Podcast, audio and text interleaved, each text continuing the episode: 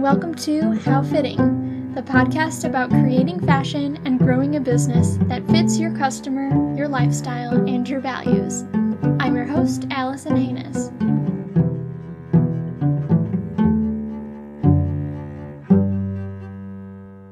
Today, I'm joined by Shannon Lohr of Factory 45. So, welcome to the show, Shannon. Thank you so much for having me, Allison. Yeah.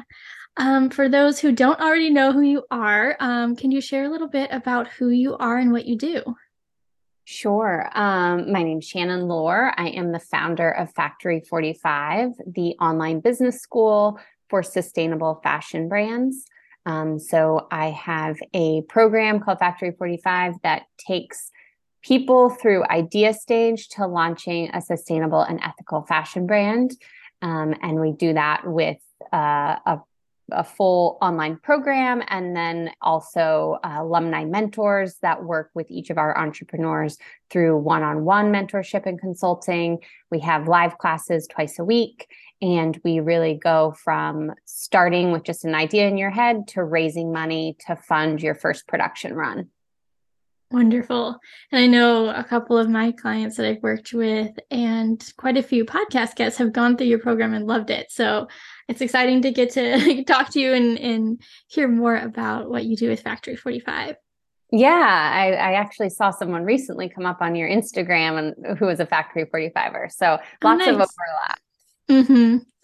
Yeah, kind of in the sustainable, ethical fashion space is a little bit of, you know, a small world in many ways. It is. Mm-hmm.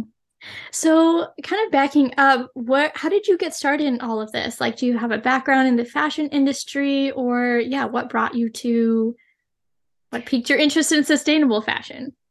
Yeah, I don't have a, a fashion background. Um, I graduated graduated from college with a um, journalism degree.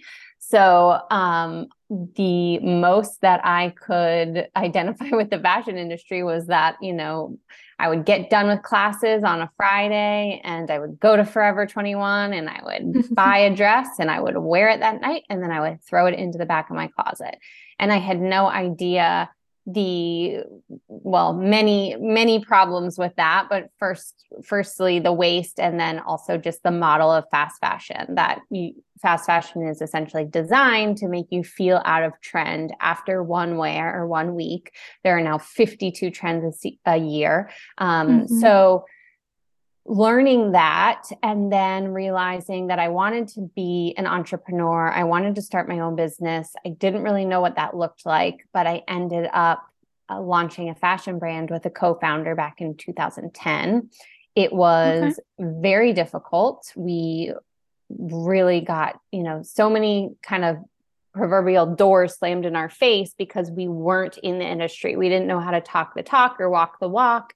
Mm-hmm. And it mm-hmm. took us a year and a half to set up our supply chain. So once we did do that and we were able to we ended up launching a kickstarter campaign to pre-sell our signature product um, which ended up being the highest funded fashion project in kickstarter history at the time oh, wow. but it was kind of this whirlwind amazing first go at entrepreneurship but it made me realize it should be easier to do this. It should be easier for people to start clothing companies that are sustainably and ethically made from the beginning. And that's what led me to start Factory 45. I love it. So, yeah, what were some of the things?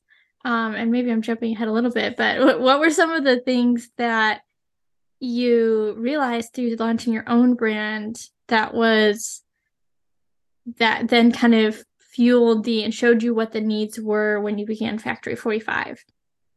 Like, I guess I, what were some of the biggest like challenges when you were starting that brand? Yeah, from a supply chain standpoint, we were purists when it came to sustainability, which I always say now like there's no such thing as perfectly sustainable. Mm-hmm. Anytime you're making something new, it has an impact. And so our job is to try to reduce that impact as much as possible. And then as your brand grows, you can appro- improve along the way. But going into it, and again, this was 2010, 2011, so definitely not where the sustainable fashion industry is today mm-hmm. it was so much harder to find quote unquote sustainable fabrics that fit our guidelines. It was so much harder to find a factory in the US. We ended up setting up a supply chain within a 50 mile radius in North Carolina which oh, was wow. really like unheard of at the time. Yeah. Um, and so, and not every not every state or city is able to do that, but Yeah. Yeah, but I, the, yeah, the textile belt of America is still alive and well in the Carolinas, um, mm-hmm. which not many people knew. Um, but anyway, so the supply chain side of it and then I think just the pieces of the puzzle that have to come together when you're creating a physical product. It's like no mm-hmm. other business you can possibly start because as you know very well, there's the patterns that need to be made. Mm-hmm. There are the mm-hmm. samples that need to be made. There's all the materials that need to come together first to even get to the point of making that final sample. Then you have to find a factory that's going to create this product for you in quantity. So just the learning curve of, of it all I again was a journalism major, knew nothing about manufacturing, but sort of learned mm-hmm. as I as I went.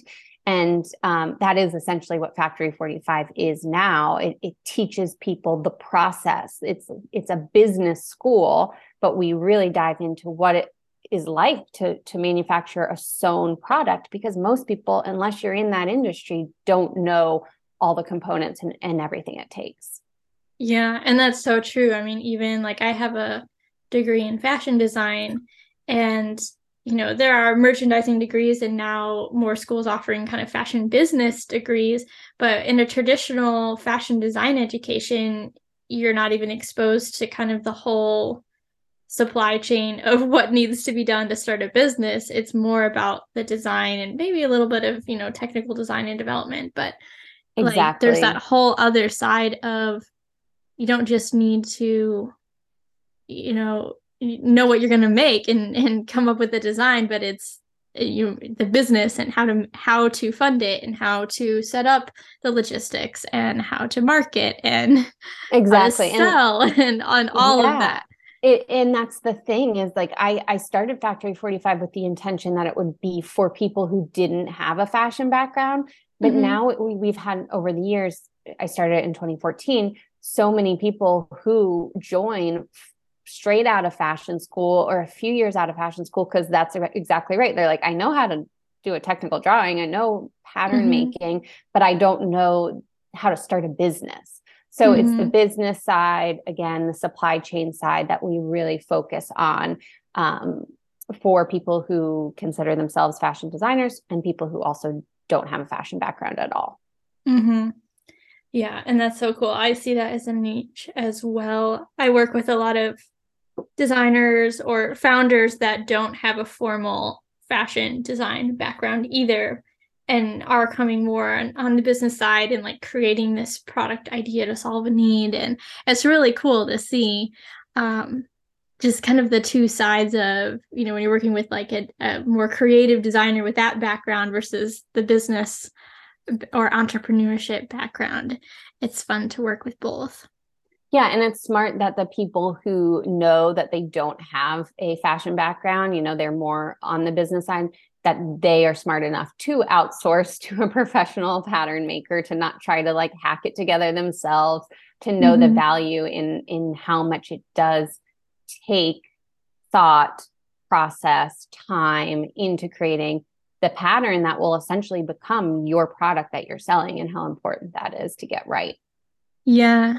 Yeah, so that that brings up kind of a question that I have of in in like how is there a balance because I know um Factory 45 you know it's walking through everything but I know you take um kind of approach to don't try to do everything all at once like do what you need to do to like get your product out get it tested raise the funding for production like don't order a thousand units of something mm-hmm. before you you know even started talking about it to an audience um so kind of that minimum viable product in a way it sounds like mm-hmm. your approach so um how do you advise brands to and founders to balance kind of getting their product out into the world to get the feedback with in kind of the simplest easiest way possible without like overcomplicating things with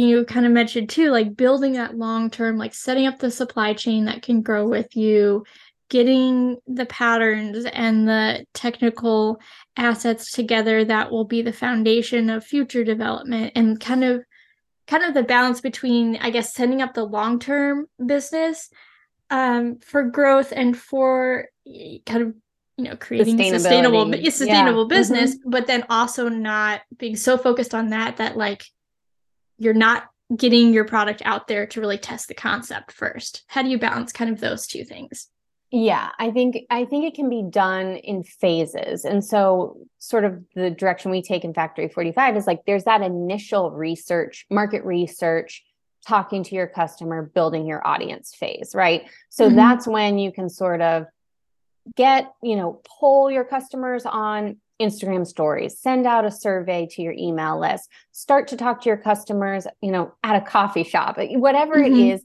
sort of gathering that initial research and feedback about the concept and even maybe about the designs. With that said, your mom, your grandma, they're going to tell you this is the best idea ever. Your friends are going to say, Oh, yeah, I would totally buy that. And then when it comes to actually open their wallets and pay mm-hmm. for the thing, that's a whole different story, right? So you mm-hmm. want to kind of take that research phase with a grain of salt, but it is valuable in the beginning. Then you get into product development, right? Like you've narrowed down what you want to start with. This is the design you want to start with, or maybe it's three designs. And that's when you need to kind of take the plunge, not knowing exactly how it's going to go. You need samples, you need patterns, right? Even mm-hmm. before mm-hmm. you get to the point of a pre-sales campaign because you need the photography, you need the videos, you need to exactly, show your customers yeah. what the product is going to be. So Samples, yes, you need them. Patterns, yes, you need them. That's just an investment you're going to make up front. But then there's this build up to the launch, right? Where you're not purchasing wholesale fabric up front. You're not putting in a production run. You are, or a PO, a purchase order to go into mm-hmm. production. You're just starting to put your feelers out there and to start emailing, calling factories, calling people, so fabric suppliers, and just talking, building the relationship. I think that's so underestimated in our industry. I and agree. It, it's everything, right? Like the relationship building. We want one conversation to like be the solution and that you know that one interview with that factory that's the factory i'm going to work with and that's very rare for it to just pan out that way. You need to put in the time and the relationship building. And then when you do get to the point of launching your pre sale campaign with photos of your samples, with videos of your samples, then you have probably by that point a factory lined up that if you hit your minimum order quantity for your pre sale, you'll be ready to get on their production calendar. So mm-hmm. it's a lot of moving parts and not everything goes in this, you know, linear process, right? But there are ways you can kind of set yourself up along the way so that when it does seem like this minimum viable product is actually going to be viable and you're going to have the money to invest in a production run, that you've done the things along the way so that you can hit go, you can get on that production calendar, you can purchase that wholesale fabric, that bulk fabric order, and be able to go into production. Yeah, that makes a lot of sense of build kind of build the relationships from the beginning, but get the feedback and test the concept before investing in that bulk order. Exactly. Yeah. So, what is one thing that maybe you know many of the entrepreneurs you work with in factory 45 like what is maybe one or two things that they are kind of coming in worrying about that you've you know with your experience is not actually that important like it's not the thing they should be focusing on Oh, I love this question. No one's ever asked me this before. um, it's always like the trademark, the patent, the logo, mm-hmm. like those things are hefty investments that you know it costs a few hundred dollars for a trademark it costs a few hundred dollars for a logo it costs multiple thousand dollars for uh, uh, patent, patent you know so mm-hmm. yeah so those are just things that gosh i can think of a hundred other ways to spend that money that would get you closer to market and closer to launch than those things. And and the mm-hmm. truth is when you go to market even if you have a trademark even if you have a patent someone can rip off your design. They can change you know you have two buttons on your design they add three buttons. You have a, a v a v-neck they make a crew neck they ripped off your design. And your patent will not hold up in court. So mm-hmm. in in the majority of cases. So it's and just, it's expensive to actually oh uh, take them like, to court in the first take place. them to court yeah. Yeah exactly. Like the chances of you taking someone to court yeah uh, exactly. Very good point. So uh, those things I, you know, you know, in full transparency, I didn't trademark Factory 45, the, my business name, until I was four years into business. So mm-hmm. some some would say, you know, that was a little late, but but truly, there are just so many other ways to spend your money on marketing and other things that are going to move the move the needle and, and be uh, much more important in the long run. Mm-hmm. Yeah, I agree. I think it's worth like checking, you know, like USPTO, doing a yeah. Yeah, exactly. Yeah. Like check to see if if it's already trademarked by somebody so that way you don't start For marketing sure. a name that you're not going to be able to use long term, but yeah, to actually spend the money to apply for a trademark if you know there isn't one for that name. For you sure. know, you don't necessarily have to do that right yeah. away. You can spend your money better. Exactly. Um awesome. Um, so on the flip side, what is something that you see entrepreneurs underestimating the importance of? Building an audience before they launch. Mm. Um, this is the thing where thankfully I don't see it in Factory 45 because it's one of the first things we do. We're doing that mm-hmm. like at the same time as fabric sourcing. But when I see other people, let's say on Instagram or other other brands, I'm on their email list and they think that, oh, I'm just going to create a Kickstarter campaign and I'll just build the campaign and then I'll get all of these orders, or I'll just build a Shopify site and then I'll start selling and I'll get all these orders. It very rarely pans out that way. Again, I, mm-hmm. I sound like a broken record, but um, it you have to build an audience before you launch. And thankfully, it's easier than it has ever been before to do that. You can you know, we have social media, we have email lists, we have YouTube, we have podcasts, you know, all these mm-hmm. things, mm-hmm. all these marketing strategies you can use to build an audience before you are selling. So the idea is that you're building this audience months and months before you have an ask, right? So you're mm-hmm. nurturing, you're connecting, you're finding your customer, you're taking them through your journey, you're sharing your origin story, you're walking them through the whole process so that by the time you launch and you say, Hey, I have something to sell, will you buy it? Essentially, they are invested in your journey, they're invested in your process, and they feel a part of it. So it's a mm-hmm. no brainer for them to say, Yes, I'm, you know, I've been waiting months for this product to release. I'm so excited. And that's when, you know, they do feel a part of it and will will will buy from you. Mm-hmm. Yeah, and just that kind of not just the community and nurturing that, but I feel like it's almost like you said, they feel a part of it. Like, you know, I, I know some friends, um, or like my sister back to Kickstarter for something. And it, it's almost like you're proud to say, like, yeah, I was one of the original, you know, like Kickstarter supporters. You know, I've been following this brand since like before they were cool, you know, it's totally. kind of a it's I mean, not not quite a status symbol, but in some ways it is. Like they feel like it's like their baby too. Yes, it's the social proof. It's the yeah, the camaraderie. I think back to Vetta. So Vetta was a mm-hmm. Factory 45 alum um, she, Cara, the founder, came through in 2015, and now they're like the golden child of like sustainable capsule wardrobes, right? Like mm-hmm. it, it, they became this amazing brand, but they launched with a Kickstarter, and mm-hmm. and it was you know the customers they got in that first Kickstarter campaign, they ended up raising over almost ninety thousand dollars. Oh, but wow. those customers are still customers today right all, mm-hmm. all these years later so um, it, it to your point, it, it is exactly that. It's like you feel proud of being being really an early investor. Mm-hmm. Yeah, that's so cool.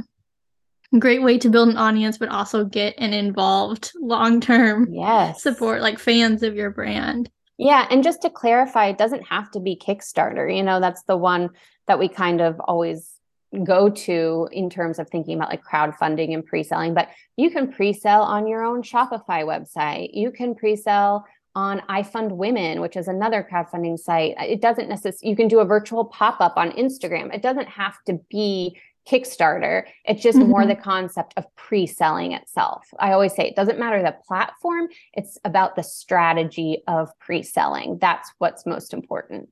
Mm-hmm. yeah so true um, so I wonder, like, you know, as as brands, if they're, you know, building this audience and kind of sharing the journey and maybe a little bit of behind the scenes and giving their, you know, maybe newsletter updates of like, I found the perfect fabric or, you know, whatever they're sharing.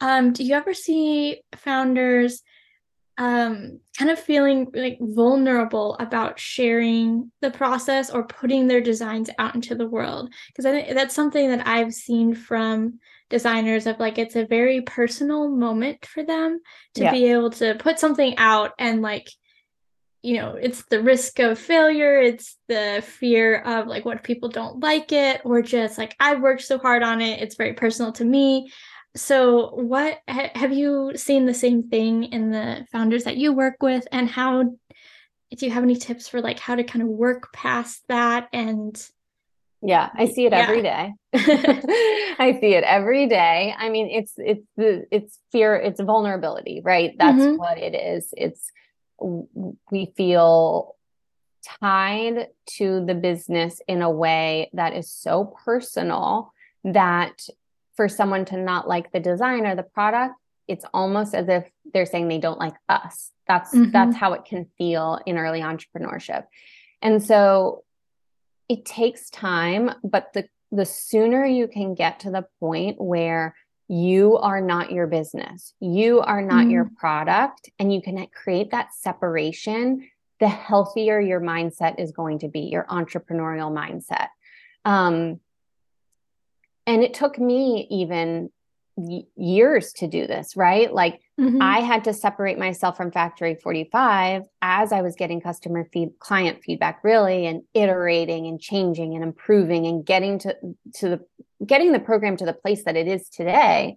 I had to separate myself so that that constructive criticism or feedback I didn't take so personally because mm-hmm. when you when you have that lack of separation you're not open to feedback that can make your business better. And that's mm-hmm. the thing is you're it's so rare that your product is going to be or your design is going to be perfect the first time, right? Especially mm-hmm. in the sample making process. Is the first sample ever the final sample? No, almost never. Never. never. Maybe once or twice it has yeah. been, but only when it's like built off of like a block from a previous successful style. Like, yes.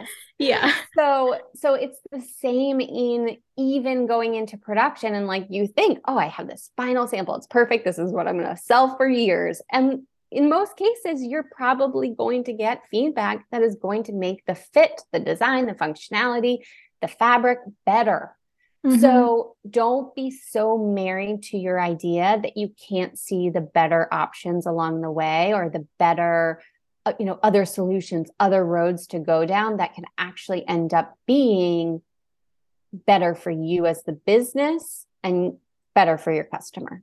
Yeah, true. With putting your designs out there and being vulnerable, like have you ever seen almost the opposite where somebody is so much chasing the feedback that they've like lost sight of like the core of their brand or idea?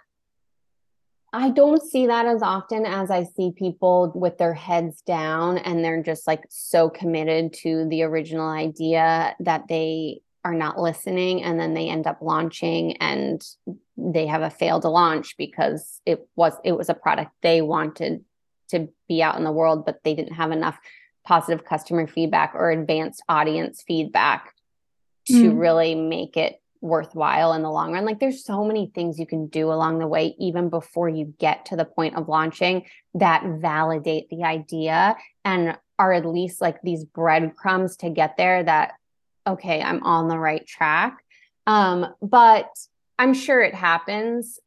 I, I, I think that we can all get sucked in and i still do this and i eh, you know you get sucked into like well i could do this and i could do this and well what about that or why aren't i doing that and it's okay to have those phases like i i mm-hmm. wouldn't worry too much if you are sort of in that spiral of, of like almost like there's too much feedback just reroute back to your one page business plan, um, which is something we do in the beginning of Factory 45. And actually, okay. we have a free template that we can give your listeners if um, oh, if you wonderful. if you want to put them in the show notes. Yeah. Um, but the one page business plan is really just it's a one pager. You don't need a 40 page business plan unless you're pitching investors or mm-hmm. looking for VC money. You really just need this one page that really it goes back to like your why your mission, your who your customer is, really the important things that will center you and ground you when you do feel like, oh my gosh, I have so much feedback and there's so many different directions I should go. Where am I? Right? You go mm-hmm. back to mm-hmm. the one page business plan. Maybe you change a few things, but really you get back there to ground yourself to the original why and the original idea. Okay. Yeah, that makes a lot of sense because I I think um like having that kind of what what this business is what do you want you know what is important who the customer is you know what your core mm-hmm. values are and like even being a sustainable business you know like you said you can't do everything so like what are the avenues of sustainability that you want to pursue right away you know can really help like you said ground the decisions and and kind of filter the feedback through like does this help me accomplish these goals that i set out for my business? Exactly. Well said. Mm-hmm. yeah that's great.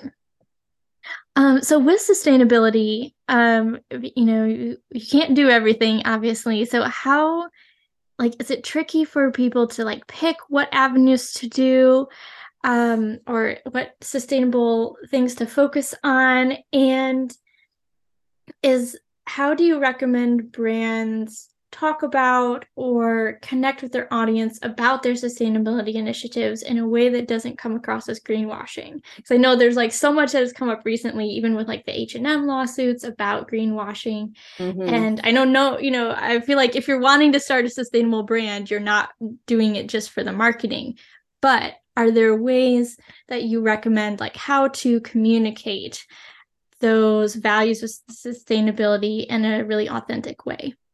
Yeah, get specific. So it's no longer enough to just say we're a sustainable brand. You need mm-hmm. to say why, what makes you sustainable, and then really the what I like to see is brands that say how they're not as sustainable and what they're doing to improve, whether it's mm. looking for a different type of fabric or reworking their shipping or packaging or whatever it is that is transparency. And i think mm-hmm. transparency in the fashion industry is actually more important than sustainability and ethics. Because when you're transparent the sustainability and ethics are going to fall into place. Because of course you're not going to tell people that you're using you know like polyester and then you know working with factories that don't pay their workers for example the transparency yeah, you, do, you don't want to you don't want to publish that so. exactly yeah exactly so if you have transparency then the other things will fall into place and again being specific about what makes you sustainable what your factories are like. I love when brands include photos or videos of a factory tour, um, working with their sewers, talking to their sewers. You can do this on Instagram Reels, you can do it on lives. There's so many different ways now so many opportunities to be transparent um, mm-hmm. in our processes and supply chain. And then to the first part of your question, when you think about incorporating sustainability, you probably can't do all the things in the beginning. And so mm-hmm. you also want to make sure that you're not sacrificing the product itself. You don't want to sacrifice the design, the fit, the functionality, all of those things, the durability, because if the product is the most sustainable pro- you know it's perfect it's perfectly sustainable mm-hmm. and nobody will wear it or it doesn't fit right or it falls apart whatever it is then it's not sustainable because it's just mm-hmm. going to end up being in sitting in someone's closet or ending up in a landfill so never never sacri- sacrifice the product itself and incorporate sustainability along the way. Yeah that's great advice. And i i totally agree with you of you don't want this you don't want to be sustainable in a way that's sacrificing the quality because like even as you know a purchaser of fashion things myself like i always look for um, like a couple years ago i was looking for like a new pair of really supportive tennis shoes. Um and i was like i want to get some that aren't like plastic and polyester and you know like I'd, I'd like to get something that's more sustainable um, natural fiber like upper if i can and just the options that i had found at the time and i was willing to spend more money on something that was more sustainable mm-hmm. um, and but even the products that i had like seen or tried tried out at the time just were not what I was looking for. And I was like, I really need a shoe that's supportive. Like that's my that's the first priority. So I ended up going with something that like did include some plastic. Um and I wish I could have found something better. And you know, maybe there are new options now, but it's like I I wasn't willing like I ended up getting the slightly less sustainable option just because it was more durable and more what I needed. And like those are the shoes that I still wear, and it's been years. Yeah, you know, and if you it, right, if they're gonna last and you're gonna wear them for years and years and years, as opposed to the more sustainable pair that you're gonna wear for a few months, then mm-hmm. yes, what, which one's more sustainable? Exactly. Yeah, and it's like it's great if you can be both, but yeah, right. definitely be functional and and long, you know, long lasting. So that's great advice. So you know, I, I feel like with sustainable brands, they're also very um like they have a vision and like a mission ba- based in a way or like their values are important to them. They're not just like making product for the sake of making product and earning money. What are some of the things that like are important to the entrepreneurs you work with? And like as you're creating maybe like as you're creating that business plan at the beginning of the program um how do you help brands kind of like think through what's important to them and set those goals? And what's a good number of goals to have even? Yeah i think you know in the very beginning of factory 45 we go through an overview of sustainability and there are a few things to look at right? There's the fabric there's mm-hmm. the packaging there's the end life and oftentimes the entrepreneurs who apply to Factory 45 and enroll are already sustainability minded. So they come mm-hmm. in with an idea of how they want to incorporate sustainability.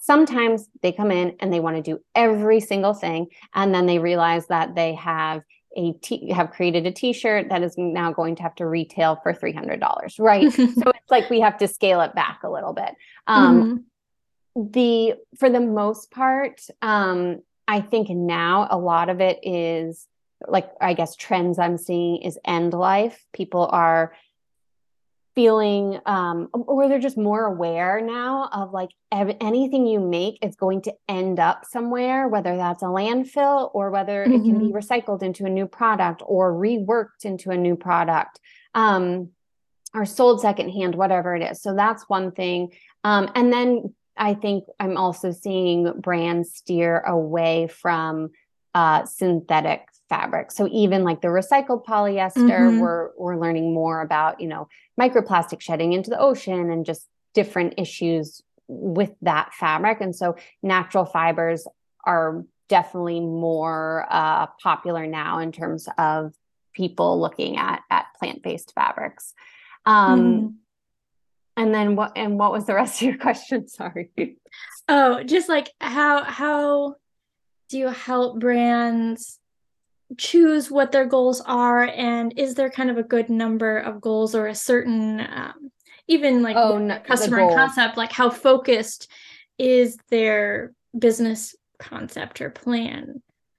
I think I really emphasize the importance of an of it evolving, of goals evolving, and mm-hmm. going back to have your why, right? Like know mm-hmm. your overarching why of, of why you're doing this, why you're starting this brand. But I, but I'm not a big like goal setter. I think I'm more of here are the benchmarks. Here's what you need to get closer to really what you could say is the end goal, the one one mm-hmm. goal is to launch.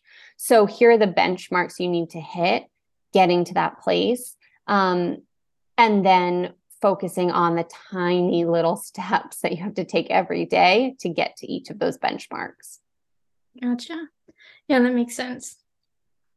I'm curious too, like with you and how you run Factory 45, um, what are some of the values that you base your business on? And like how do those guide how you run factory 45 it's a good question. I think that i started and you mean like in terms of just general like not not just from a sustainability standpoint? Yeah like any anything that's important to how you run factory 45 like what is what is yeah. maybe, what's your why?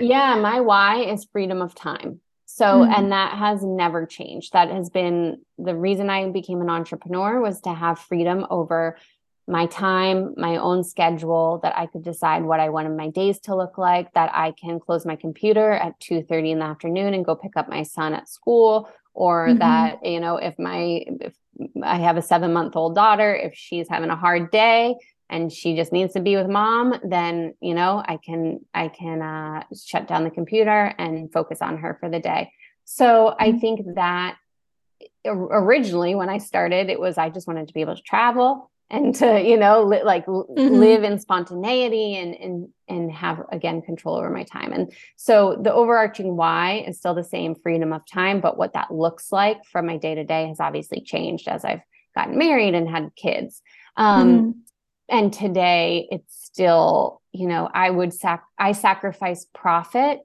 for the sake of being able to employ people and for them to have a job they love and for mm. um, me to not have to do every single thing in the business. You know, I'm the CEO of the business. I run the business. The business does not run me. Um, mm-hmm. And that was a very important um, jumping off point for me. That was a transition I made really in 2020, where it was no longer me doing all the things. I hired a team, I have people around me now. And again, it sacrifices profit for me personally, but what I'm trading in dollars, I'm gaining in in time and and and freedom. Mm-hmm. I love that. That like I, I feel like with entrepreneurship, like traditionally, it's very much like how can you make a million dollars, you know, um, or raise a million dollars or whatever it is. But that the nice thing about you know running your own company, you know, brand or in your case more, I, I guess you fall under like education business, um, or service business that you that profit and money is not the only thing you can gain. Like you can earn time and you can earn satisfaction or you can earn a career that you love. And there are that i agree is one of the great things about having your own business. Yeah and and the impact right? It's like mm-hmm. i gosh like i think about when i was starting my brand you know over 10 years ago and no one even knew what sustainable fashion was. Like you didn't even use those two words mm-hmm. together it was an oxymoron. And now seeing the brands that have launched through Factory 45 and the conversations those brands are sparking, the education they're doing for the consumer, you see how much the sustainable fashion movement has grown and expanded mm-hmm. and gotten closer to the mainstream. And and so looking at sort of that overarching impact has been really cool and and very rewarding as well. Yeah, I bet. And because you've been able to see some, you know, some of the brands that even you've helped early on grow and continue to flourish and, and push that mission forward. Yeah. Yeah. So, having helped launch um, so many sustainable fashion brands over the years, um, is there anything that you've noticed that distinguishes the brands that have been really successful from those that maybe didn't do as well? There's two things, and I try to tell everyone this up front, and anyone, even if you're not coming through the Factory 45 program, here, you heard it here first. you either need to solve a problem for a customer so have a your problem solves a specific problem for someone, mm-hmm. or you need to niche down to a small niche audience. Those are the two things that I see are brands uh, see more success when they do one of those two things. Um, I think back to Vetta again, Factory 45 alumni who has since, you know, they're, they have grown and, and they're doing amazing things, they started off with a very specific target customer. You can go back to their mm-hmm. Kickstarter page, it's V E T T A. You can see who they were appealing to, right? So mm-hmm. they knew who their customer was. They niched down. They knew that this product, you know, there's five pieces that could be worn for a make of a month's worth of outfits they knew that wasn't going to be for everyone, but they found the person who it would be for. Um, mm-hmm. And then going back to solving a problem, um, I can think of Poppy Rowe, another Factory 45 mm-hmm. alum. Um, who yeah, Crystal's really... been on the podcast. Oh, amazing. Okay. So mm-hmm. yeah, you can link to her episode too. Um, but you know, she saw that there was not inclusive sizing in the sustainable fashion space. And so she was one of the first brands to really expand the size range um, to fit, you know, all women or, you know, all people. So um, I see, I see those two examples as brands that, yeah, have been more successful. Yeah, that's amazing. And I I'm totally with you on that. Where the brands that I've worked with that um, seem the most successful are the ones that are super super focused and attentive to their customer. Like they're not trying to be everything to everybody. They're very focused on who is our customer, what does exactly. she want, what is her challenges, what is her lifestyle, you know, what is what other brands does she shop you know from? Where does she hang out? Like everything. Like the more you can know even that seems unrelated to fashion and clothing is actually super helpful in creating pieces that she'll love. Yeah awesome. Um so how what you mentioned that like Vetta has like five pieces that can be worn as a capsule. Um, and it brought up the question of what do you think is kind of an ideal collection size for a brand to first launch? I think anything less than five pieces, five pieces or less, to be honest. And this always surprises okay. people because they think they have to launch with like a 12 piece collection. And mm-hmm. as you know, product development takes a ton of time. It, it's an investment, it takes money. Um, mm-hmm. So if you, when you're first starting out, you don't need to have oftentimes a 12 piece collection can cause de- decision paralysis for your customer um mm-hmm. there there also is or sourcing yeah, oh challenges oh for you if like yeah, each oh, one has a different fabric yeah so many things it used to be that we launched 12 piece collections because from like a merchandising standpoint you were going to be in nordstrom and you wanted the pants to match the top that matches the clutch mm-hmm. that you mm-hmm. know and it's just not, not how it works anymore for most startups you you're going to sell online it's going to be through eventually through a shopify site or an e-commerce store so you just it doesn't need to be that expansive and I love brands that launch with one signature piece. I interviewed a Factory 45 alumni uh, today for uh, our live show on Instagram. Everyone can go back um, the Instagram's Factory 45 Co. And um, Alice, you'll see Alison on there too. We interviewed her. Um, but we were talking about her launching with one signature product, right? And and that's what I did when I launched my Kickstarter campaign years ago. So it can work for, I would say, one to five pieces. I wouldn't do more than five pieces. Awesome.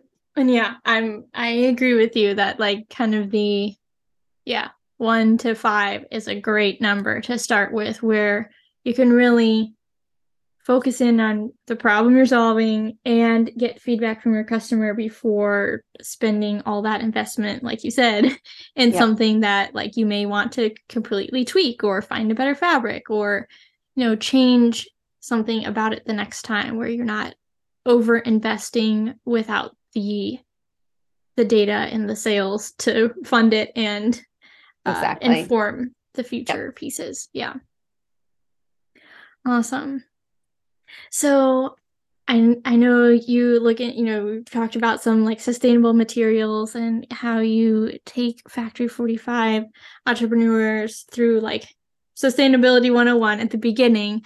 Um, I'm curious if there are any new materials or innovations in the sustainability space that you're excited about.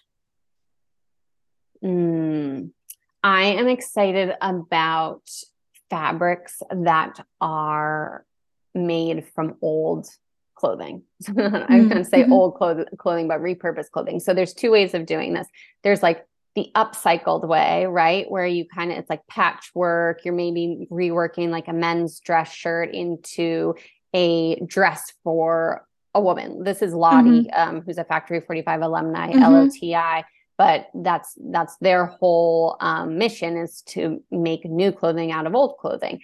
Then there is the fabric side of it where t-shirts can now be broken down recycled and respun into new thread and reworked into fabric so that's mm-hmm. really cool i think the more we can um, again make you make new quote unquote new fabric it's not actually new but out of existing fabric i think that is is the is what I hope to be more of the future because it's less fabric going into landfills. Yeah. Yeah. And it's so cool, I think, to see some of the designs um, that come from kind of the constraints of materials too. Like mm-hmm. I almost feel like it's easier to design when there are some of those constraints of like, what can I do with this dress shirt? You know? Yeah. like really it kind of it's like a creative exercise too, where I think it's it's when you have infinite possibilities, it's almost like, what do I do? But when you have these, like, here's the materials I have, how can I like use these best with, you know, and make the most creative, interesting product out of it? Like, it can be really cool to see what designers come up with. Yes, it's uh, it's like it's like having a toddler, right? Like it, they they thrive around boundaries when they can have freedom within boundaries. So having those boundaries as a designer, I think you're exactly right. It's it's helpful because it, mm-hmm. it's a container in which you can you can be creative. Yeah, yeah, definitely. So, how long does it usually take a brand to go from idea to launching their collection? And I guess also, how long is the Factory 45 program? So when I launched Factory 45 in 2014, and I think it was t- until 2021, it was a six month program. So ended mm-hmm. after mm-hmm. six months. And what we saw was that's just not enough time. It's not enough time to launch a brand, um, to mm-hmm. build up the audience, to be prepared to launch. And so in 2021, we changed the program so that you have lifetime access. That's life lifetime for as long as the program is around you have access to the program itself as well as the mentorship support so that's uh-huh. something that's sort of unprecedented or not offered in the fashion education space we're the only mm-hmm. program that offers that lifetime support as well as lifetime access to the program so everyone yeah. is matched with an alumni mentor at the beginning of the program for one-on-one support again this is something that is really not offered unless you're working with a private consultant um, for for a lot more money than factory 45 costs so that's something we're we're really proud of and and it allows the journey of the brand to go the way it needs to go if it needs to take longer right i always say mm-hmm. it's going to take minimum 6 months more like 12 months and mm-hmm. if it mm-hmm. takes that long that's okay right i would so much rather a brand take 12 to 18 months to launch the right way than try to rush it and fail with a three month launch. So mm-hmm. um, it really depends on the amount of products that or designs that you're launching with and need to develop depends on if you're working on your brand full time or if you have another job or mm-hmm. you know mm-hmm. most of our our entrepreneurs in factory 45 have kids or they have jobs or they have life responsibilities it's very rare that they're able to work on their brand full time okay so, yeah i was going to ask that too yeah yeah which i love because i think that's realistic right? It, it mm-hmm. in most cases you can't just up and quit your job and start to start a new business. Um, mm-hmm. so i am very much i'm very supportive of the people who want to keep their job. It could be a side hustle freelance it doesn't really matter what it is. It could be a traditional 9 to 5 job and then at the same time work on their business um, mm-hmm. because then you're not putting all the pressure on your business to make money yeah. right away, right? Which is mm-hmm. also usually pretty unrealistic. It can take a while for a business to be profitable. So, and then you have money coming in from your real job, quote unquote, that can help to fund some of the initial startup costs for uh, patterns and samples and those types of things.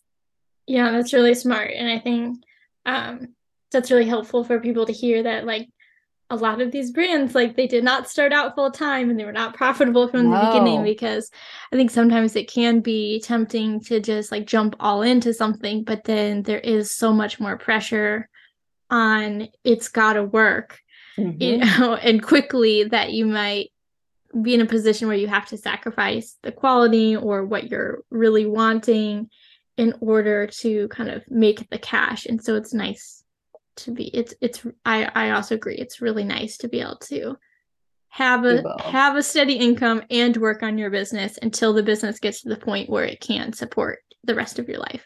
Exactly. you want you want to be you, you mentioned earlier it's like you want to be the ceo of your business not have your business run you. Yep exactly. Mm-hmm. i totally agree. Um so what is the biggest challenge that you see facing sustainable brands today money you know that's, mm-hmm. that's everyone's biggest challenge and i think that's why i love the pre-selling model so much and and i really discourage people from creating inventory and then selling it um, mm-hmm. pre-selling reduces your own financial risk and it helps you test the market so that you know that you're going to be able to sell what you're creating. And then from a sustainability perspective, it ensures that you're not going to create all this inventory and then it just going to end up sitting in your wa- a warehouse or your basement and not be sold. Um, so, you know, people who worry about having, oh, well, I don't have, you know, tens of thousands of dollars to go into production. Great. Like you don't need that you don't need that. You need some money up front. And I actually have a podcast episode um, on, for my own podcast. How much money do you need to start a fashion brand? So people can go mm-hmm. back and kind of listen to that. And I break down some of the costs and what to expect. But um, you do not need those tens of thousands of dollars uh, up front. So, mm-hmm. uh, yeah. And if you want to learn more about the pre selling method, um, I also have a workshop, a free workshop that we can maybe we can link to in your show notes as well mm-hmm. that you can sort of learn more about what it takes to pre-sell and what it's like to set up a pre-selling campaign. Yeah yeah that's wonderful. I'll definitely put that in the show notes. Um so i have one more question that i always ask everyone at the end of the interview which is and it's a little bit different in your case um, since you're not don't have a fashion brand currently yourself but if you could communicate one value to the world through I'll I'll change it to the work you do with Factory 45, what would it be? Start before you're ready.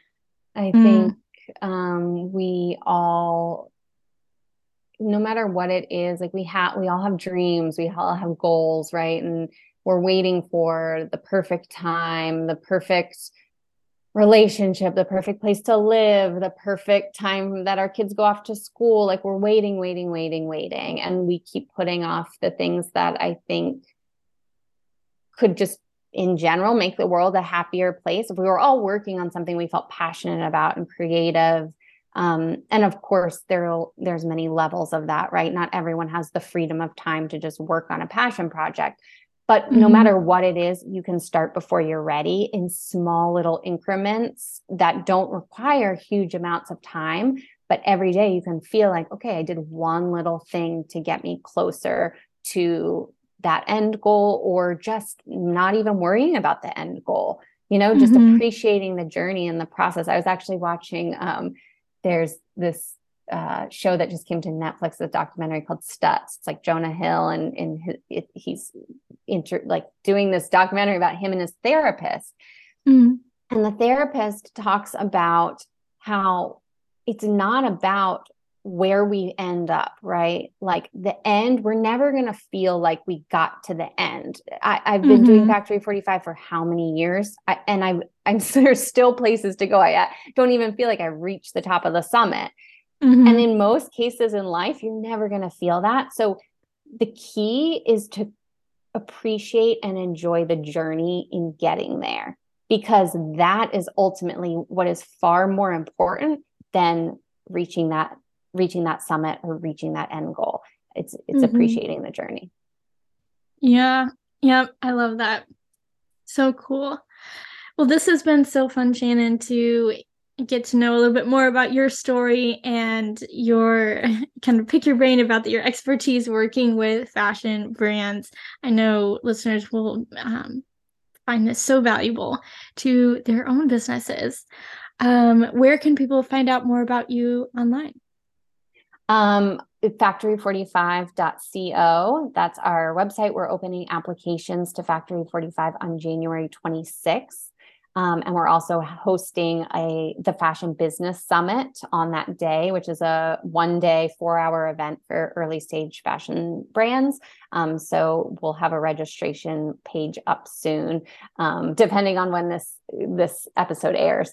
Um, yeah but um, I'm on Instagram at Factory45CO. And then you can also listen to the Start Your Sustainable Fashion Brand podcast that is available wherever you get your podcasts.